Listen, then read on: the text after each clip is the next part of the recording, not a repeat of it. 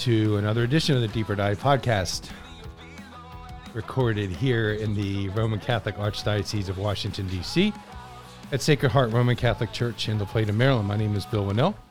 Once again, joined by Father, La- uh, I'm sorry, Father Jack Oh. Berard. Hey, Bill. Wow. And Father Scott Woods. Hello, Bill. Father Larry is taking a break today. Um, today we're going to talk about, uh, we love um, um, podcast suggestions, topic suggestions, and someone had suggested um, kind of a, a- to discuss the state of vocations, and we're gonna we're gonna mention a report um, entitled "The State of Priestly Vocations in the United States" that was done by an organization called Vocation Ministry. But talk a little bit about the vocation situation here in the Archdiocese of Washington, and a little bit about our own two priests that are joining us today, uh, what their vocation story was. So we'll start with Father Scott Woods. Father, you were the assistant vocations director at one point for the Archdiocese of Washington, Correct. and are still heavily involved in um, vocations for the priesthood. Correct. Um, any particular any particular um, uh, uh, person in your in your vocation story that that really stood out, or a, or a series of people, or a program, or a ministry, or whatever that that really um, uh, sticks out in your mind still. Yeah, I mean, I, I have an unusual one because I my family wasn't Catholic, and it was uh, really uh, my family tells me at least that ever since I was three, I was saying I want to be a Catholic priest, which was surprising because we weren't Catholic, and and uh, they don't know where it came from. Uh, so I really think it's the, it's the Lord, and uh, probably really uh, in my own heart, uh, remembering years later in Catholic school at Our Lady of Sorrows in Takoma Park, was the Mass itself drawing me. Attending Mass as a as a non-Catholic kid, not able to receive Holy Communion, uh, even choosing to go to confession, though I didn't know what it really was. But uh, they were very kind priest who who talked me through just about God and the Lord's love. And then, uh, and then years later, Archbishop Carroll High School, uh, finding out there was daily mass before school, and going to daily mass and attending, not Catholic and not able to receive, and yet, you know, um, pardon me, Bless you.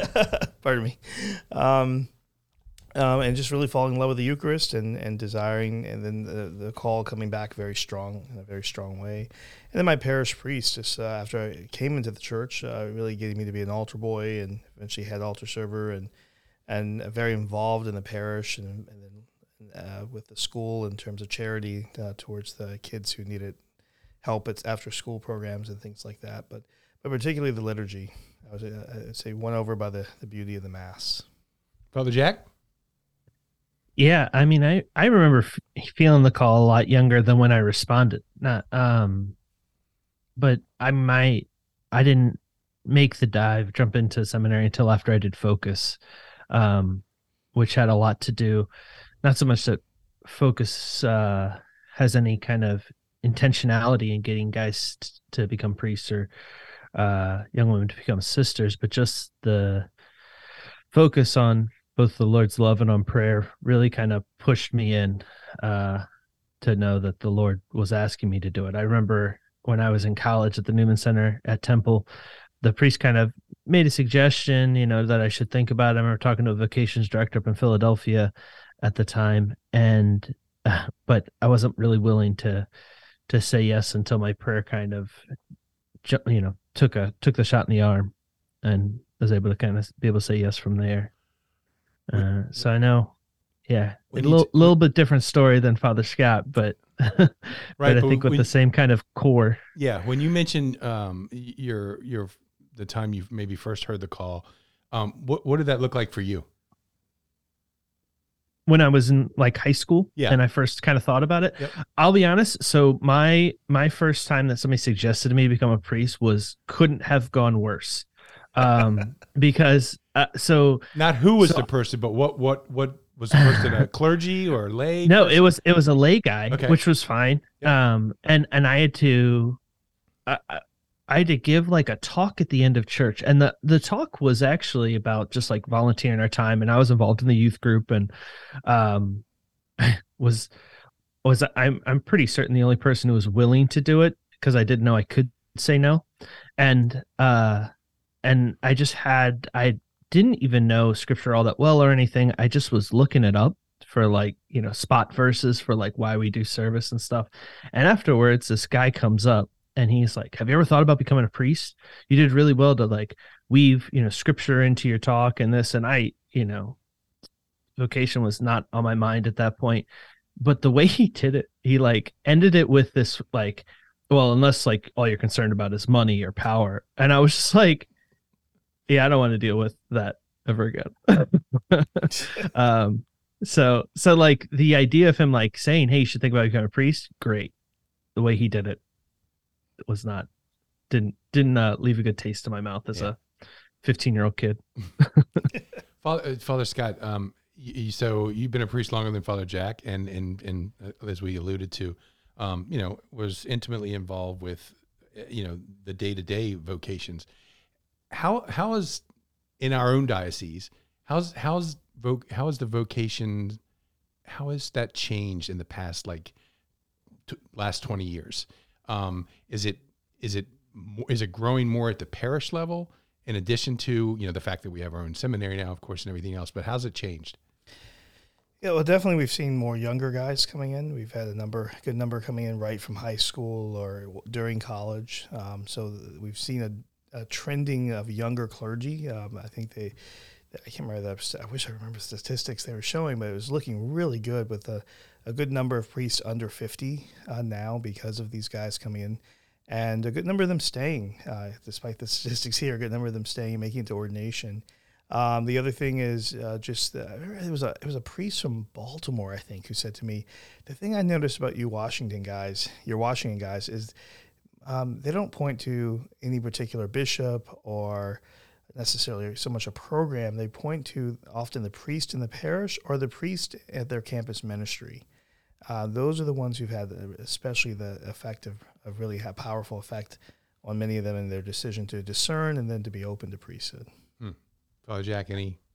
I was gonna say, actually, just kind of corollary to what you're just saying, Father Scott, is I was just talking to a guy who's entering seminary next year, and it, FOCUS missionary, and, and really excited for him to join the diocese. And but I was like, you didn't serve here or like live here. Like I said, why why'd you pick DC? And one of the things he said was, um, he goes, he, he said a couple of different things, but one of the things he said that struck me was he was uh, that I've heard a couple of times is the strength of the presbyterate, mm. right? As a, um, he's like, there's just a lot of really good, solid priest. Uh, he goes, and I know there's good priests everywhere, but it just seems to be, um, you know, a much more fraternal aspect. Uh, you know, that's really kind of added to the strength. Because I remember when guys were when it like in seminary stuff they were really excited for their bishop and the reality is i mean most bishops aren't there very long i mean it's an occasional bishop who's there for more than 10 years but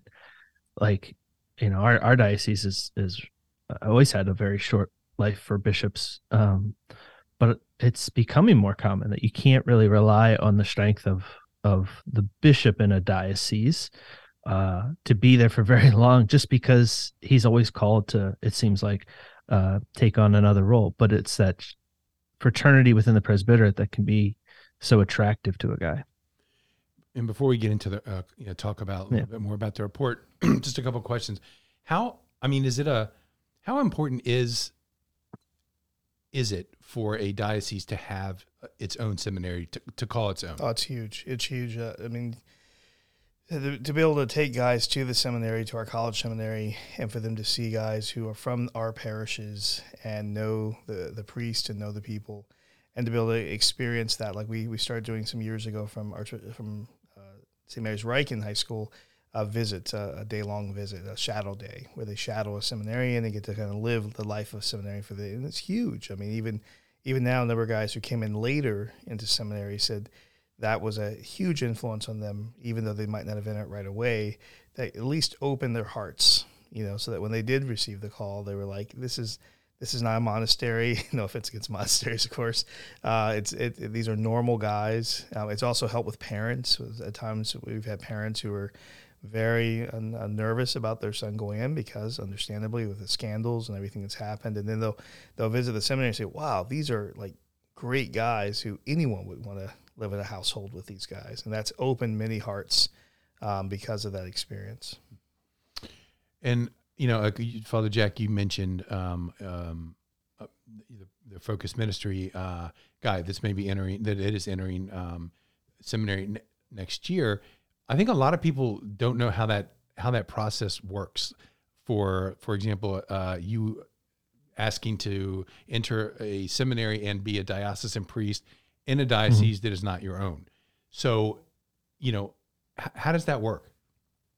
Yeah, I mean, I mean that that's definitely outside the norm. You got to have some sort of connection to the diocese. I always joke with people, uh, but it's kind of true that the last free decision I made was to join the Archdiocese of Washington because ever since then they've basically told me what to do. Right? They they said, okay, we'll fill out the application, and and once you're accepted, now fill out the application. You're going to go to the Mount, and there's discussions and everything. But then it's and then you know I went to Rome, so they said you're going to go to Rome. Like I didn't apply to do that, um, and then I filled out the application. But um, and and that's kind of how it goes. Is that you're you're kind of in dialogue. You got to have some sort of connection. So this guy isn't from the diocese, but he is from Northern Virginia, right? So, um, and and he's kind of in a unique situation where his parents moved moved out of town. So it's you know is his connection to his home diocese that strong? Well, not not as much as maybe someone like me who is serving 20 minutes away from my uh, childhood home, right? Uh,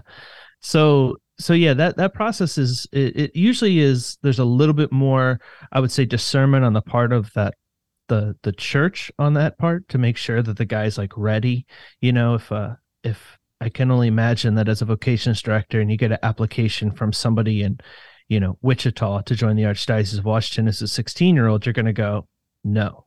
Like that's just not you're not really there to be able to to make that call. This is a guy who you know college graduate worked in a number of different cities on the eastern seaboard for five years and is now saying this is this is my place. Because this is uh, the the one you know i as much as big as the archdiocese of washington is i know i'm here right?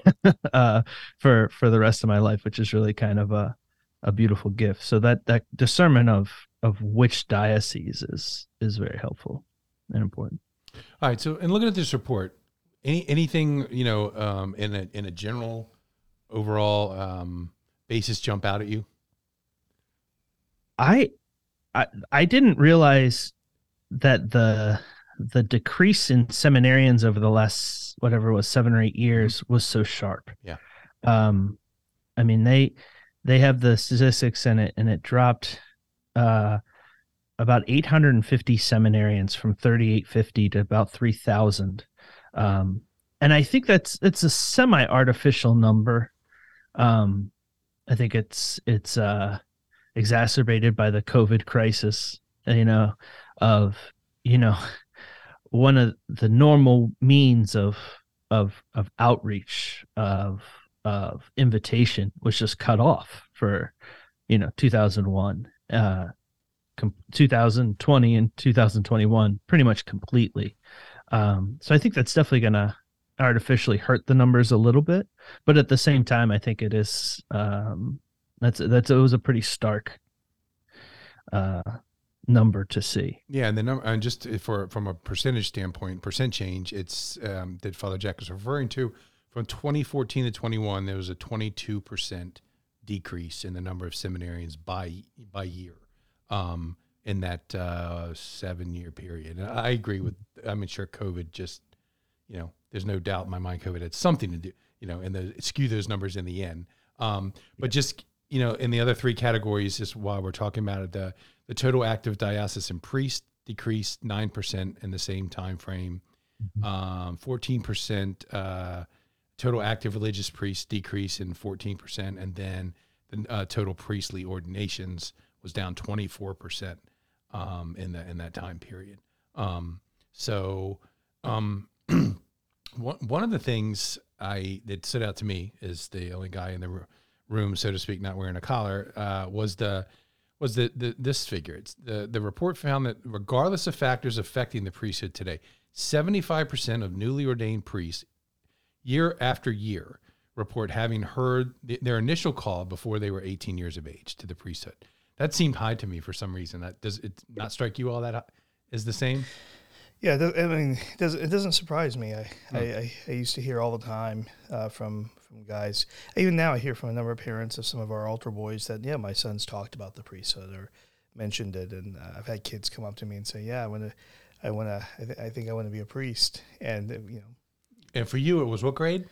I was three years old. Three so, years old. so it's really weird. I think the cardinal. I think the cardinal was the same too, and he wasn't. He also wasn't Catholic. So some of us just yeah. receive a divine call in that way. But but uh, for many, it, I think it does come early, particularly if they're all. And this is what this bears out. If they're altar servers, they're involved, if they're in youth ministry, they're more likely to have hearts that are open to experience uh, that call. And I think that uh, that's what we've seen in the Archdiocese of Washington because our statistics are better than those than the national average in the Archdiocese of Washington. We've been really, really blessed with good sized classes compared to most dioceses. Not still completely meeting our needs by any means, but but uh, you know, God willing, next year or this this uh, summer there'll be uh, a class of 17 transitional deacons, which we could mean could we have 17 new priests a year from now entering in. Now the numbers after that are not near that large, but still that'll be a huge boost to our archdiocese. So. It well, the one thing that I liked it, one of the things that was helpful about the report that gave me a little more hope for our own diocese was, uh, was they had that baseline number. So they kind of like basically, what's your real, what's the real replacement level of for for priests, and we've actually done really well to be above that. Um, you know, we have, I think we have 150 priests who are technically active from who are diocesan, and we've got a lot of religious too. I know that, but but um, so we only need to, I think, ordain about three a year to kind of maintain, which is not what we want, but at least it's um like that's usually a bad year for us. Yeah. Um, like I was I was a class of eight.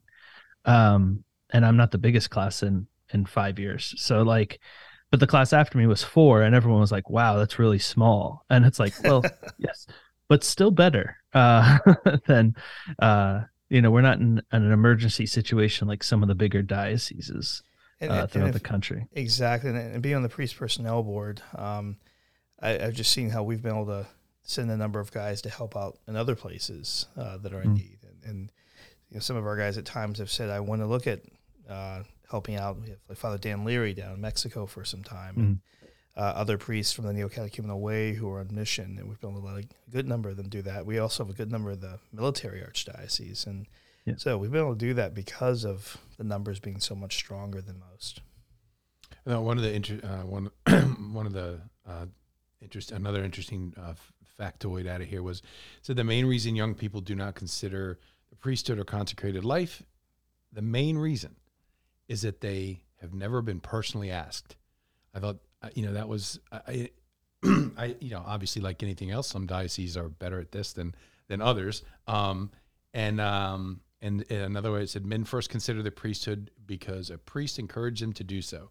Uh, year over year, around seventy percent of those ordained report that it was a priest first who invited them to consider um, the priesthood.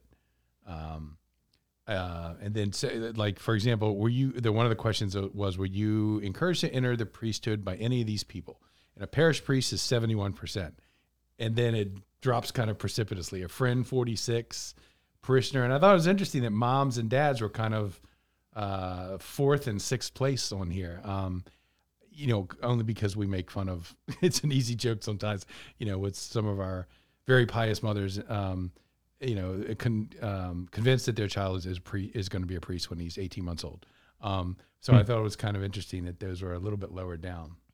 I definitely saw in vocations work that you know, some of the ones who discouraged most their sons eh, from priesthood, or their daughters from religious life, were often parents. Uh, now, part of this, I think, is a number of families having uh, smaller families where this is the only son, you know, or one of one of only three children, or the only child. I remember one young man I worked with, and his family had a really tough time because uh, for whoever knows what reasons, but they only have this one child, and their one child, so all hopes of grandchildren and all those things. It, and understandably, it was really tough, and it was really tough on him to, to after hearing that call, then to make that decision. So his his parents were, were much more discouraging, um, but but then opened to, over time as they saw, you know, his joy and what he was preparing to do.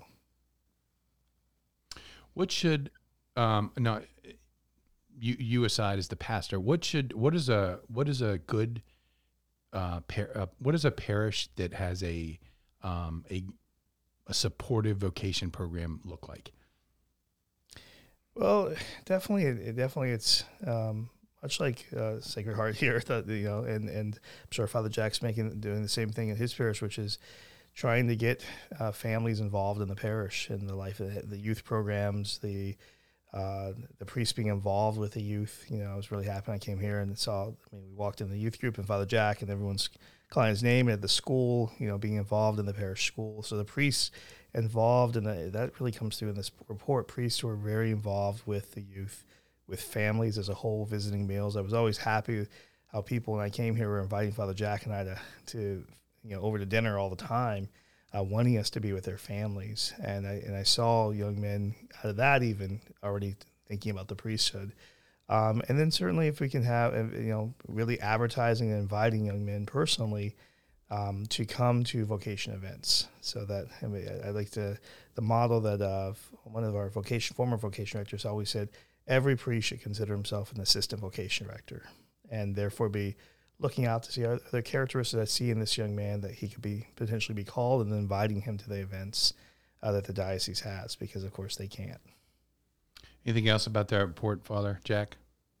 I mean, I, I don't know if it necessarily is in the report. It's kind of there, but I, I would say, you know, one of the pillars that they said is prayer, and I I would even expand that beyond just simple, you know, prayer, because sometimes we we say that as kind of a catch-all.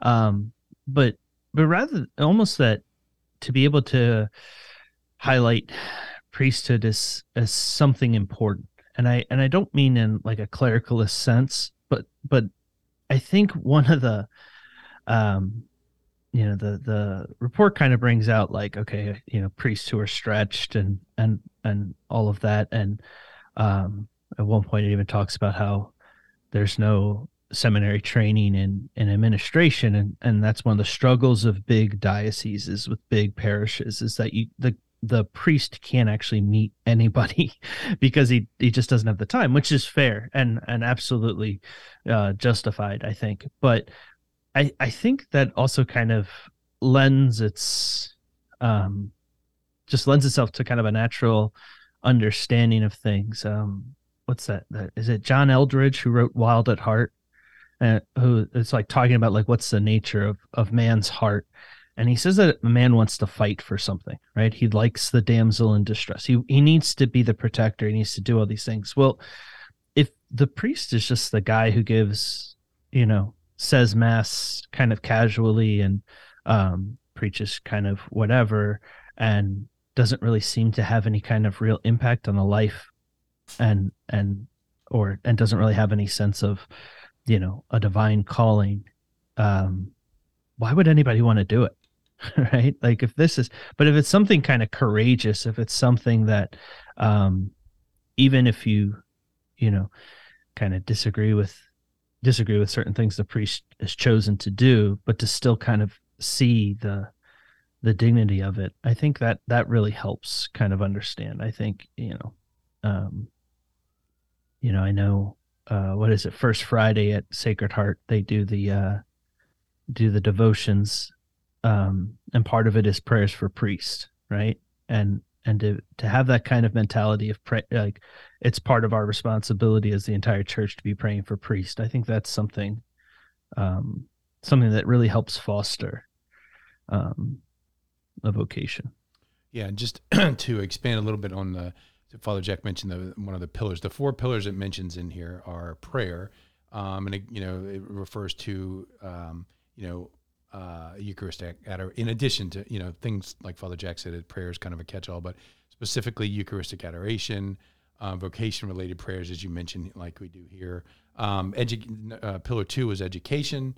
Um, pillar three is youth ministry. Again, another factoid 75% of priestly callings take place prior to a boy's 18th birthday. Um, and it says, with you know, with this in mind, parishes and schools must be deliberate about act- actively helping young men to begin thinking about the priesthood. And then, lastly, it was affirmation. Uh, Father Scott, is there is there is there a common mistake, or are there mistakes in the way sometimes we we can go about promoting a vocation to a young man or woman? Well, I, I mean, I think certainly if it's if it's a matter of where they feel pressured um, in some way that with the expectations of a parent or the expectations of a priest that like like well the church needs you. Uh, I mean, it's okay in some way to say mm-hmm. that, but but that can't be the main reason. You know, it has to really be helping them. I think Father Jackie got it so well with uh, with prayer to just open their hearts to knowing the Lord and, and trusting the Lord and knowing that the Lord desires good for them and can do good in them, whatever their vocation. And the more they can trust the Lord in that way and open their hearts in, in daily prayer and having a good prayer life, you know, then they'll then they'll trust the Lord enough to say, you know, even though maybe initially I don't see myself being happy as a priest because I naturally want to get married and naturally want to have children. Um, it's not you know, that I can trust the Lord will will bring me happiness and peace and joy um, in this vocation if that's where I'm called. So is it? I'm halfway being facetious here, but young man comes to you. You've been working with him for a couple years. He's he's applied to the seminary. He's he's going to be a great parish priest, and then he says, "But I think I might be called to, to a religious life, or or to uh, to the military." Um, how does that change things for a for a vocations director? Well, a good vocation director would say, you know, well, where is this coming from? Is this the fruit of prayer and discernment? or is it from fear? So it, it really kind of the mm-hmm. Ignatian principles of walking them through the how did this emerge and making sure it's not emerging purely from the emotions, but truly from a, a listening and and and helping them walk through that. Because at times, you know, the Lord will seemingly, you know, seem to be moving in one direction so that they learn to trust more and open more, and then will re- reveal a, a, vocation that's different than the one that it seemed at first, and or a different direction to at first. So so it's really working with them and and because the the real desire of any vocation or any priest should be God's will for this young man and helping him to hear and discern that so that he can be confident in in seeking that seeking the Lord's will. Father Jack, ever any consideration ever to uh, religious life for you?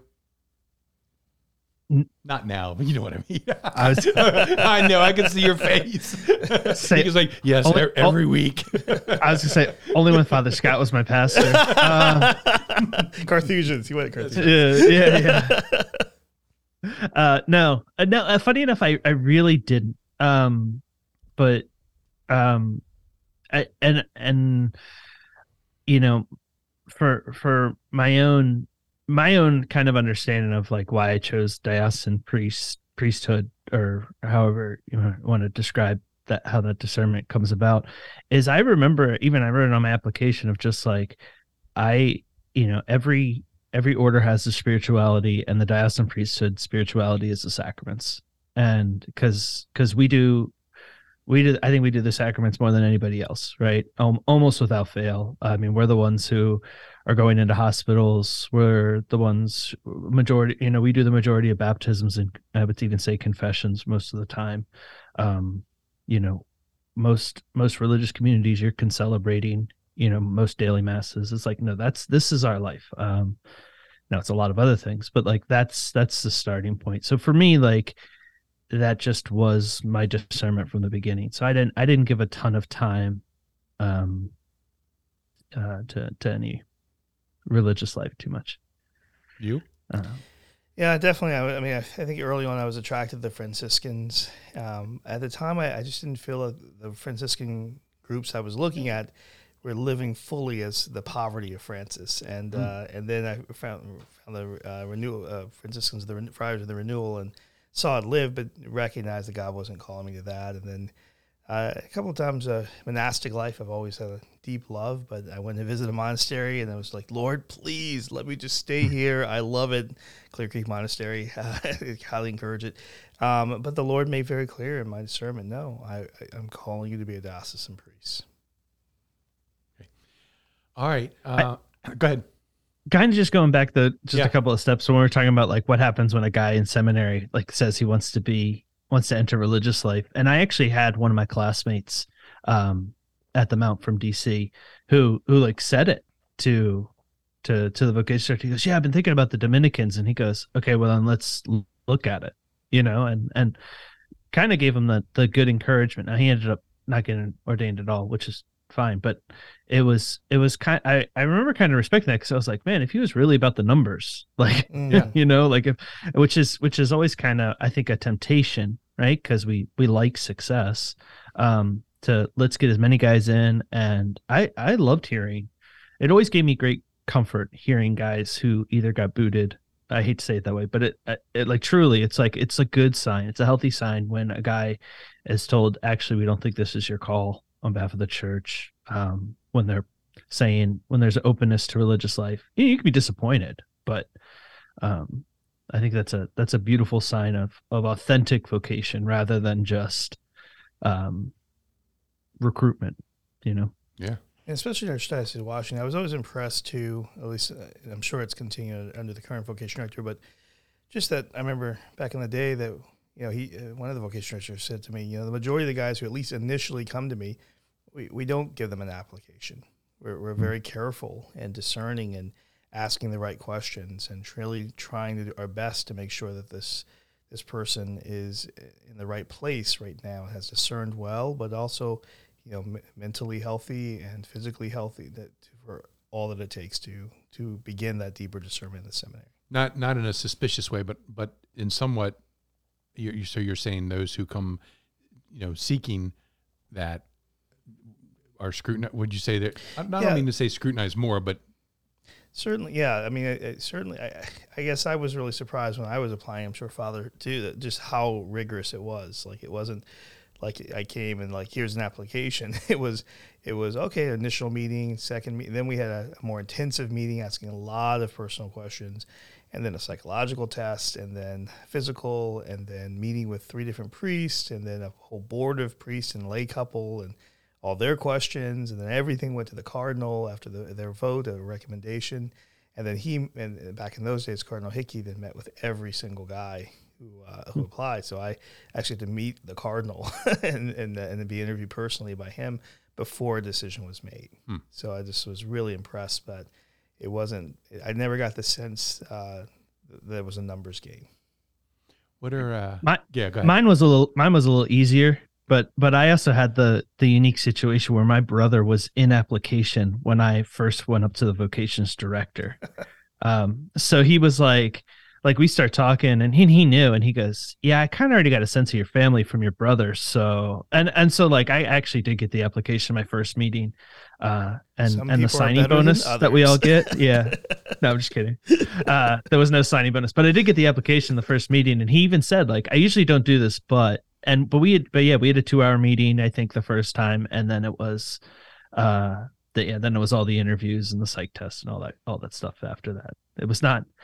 It was not the easiest process, I would say, to Well- go through, but I don't think that's a bad thing. And having been a FOCUS missionary too, I'm sure Yeah. they do that. They probably vetted you pretty well.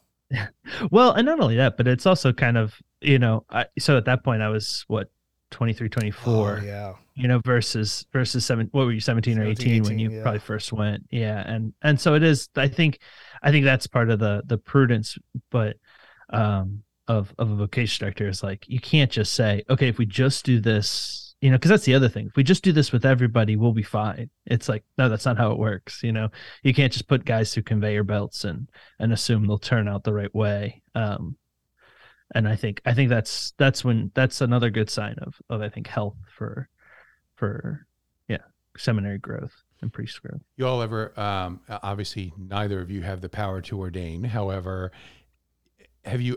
Have either one of you ever met a young a young kid, and first time met him saying you're gonna be a priest? I mean, not to him, but in your in your own mind. That's happened a number of times. Sometimes right, sometimes wrong. Yeah, yeah. That's what I was going to say. It's conversely wrong too, right? Yeah, and sometimes it's just been like, oh yeah, there's just something here. You know, even Yeah. even before, even as a, even when I was in high school, I remember just meeting some this one guy who was at the Little Sisters of the Poor, and just something in my heart just said he's a, he's going to be a priest.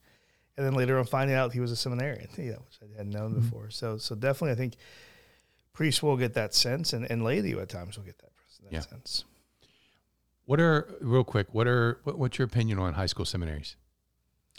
Um, I think one has to be really careful. Um, I, I have had a couple of my directees go in high school seminary for one, I, I don't think it was helpful, and I think he was too immature. And the other one, I think it, it, it was the making of him. Even though he didn't um, discern to stay in after he graduated, it definitely made him into a much more strong, solid Catholic man and has prepared him for whatever the Lord eventually calls him to, whether it ends up being marriage or, or religious life eventually or priesthood. But but it, it, I think one has to be really careful that the, there has to be maturity. There has to be has to be a good formation program, which this young man was in a religious order that I, I felt had that, and uh, the parents definitely have to also be very attentive to you know is this the is this do we too believe this is the right thing for this for this young person?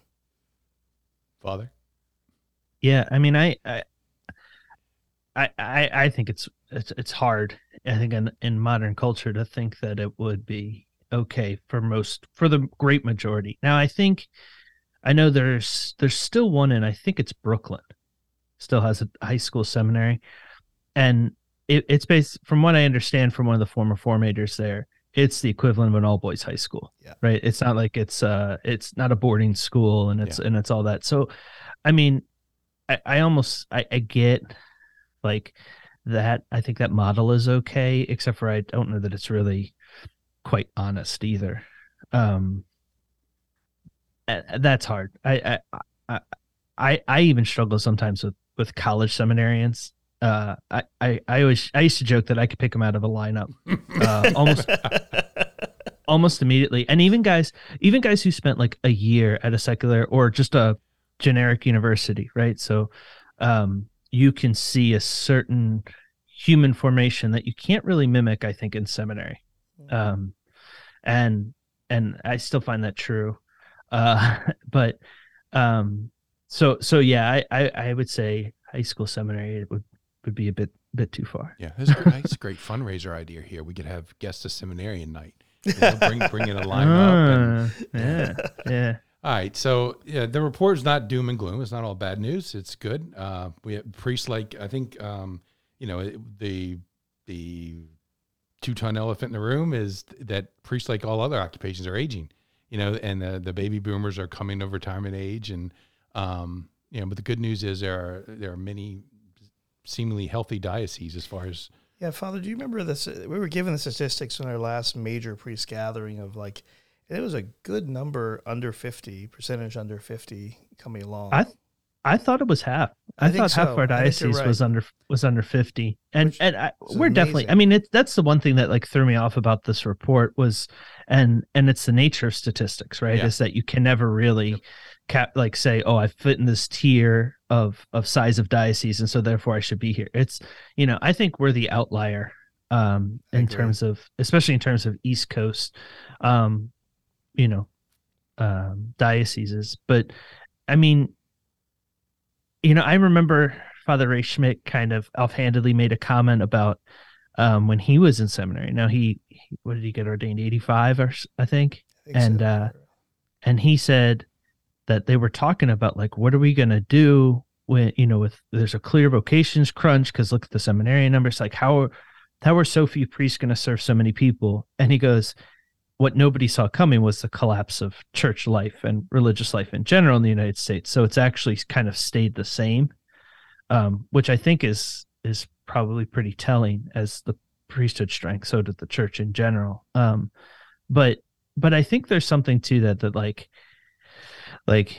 you know uh, uh, the the health of of of priestly numbers helps and a lot lot bigger than just the numbers of priests. You know it helps the life. It it's not just um, the nature of sacramental ministers, which I think is kind of what what we sometimes uh, limit priests to, but it should be something more.